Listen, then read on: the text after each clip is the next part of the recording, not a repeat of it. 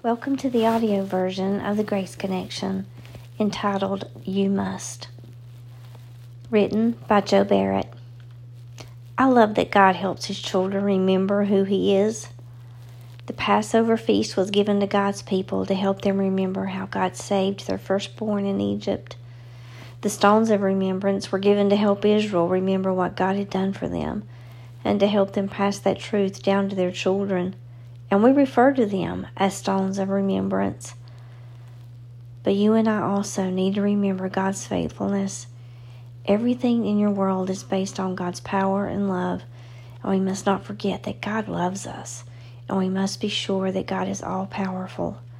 We are encouraged in God's word to speak to one another about God's faithfulness.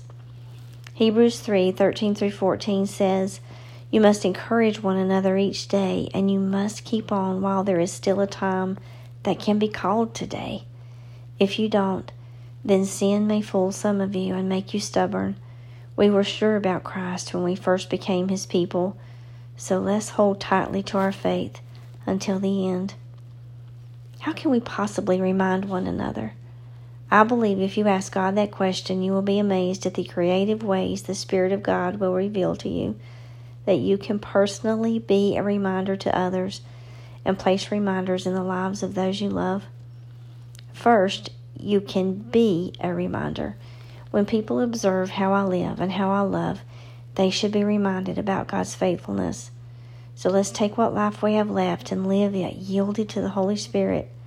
That way, the fruit of the Spirit will be clearly seen in how we face every struggle in our lives love, joy, peace, patience, kindness, goodness, faithfulness, gentleness, and self control.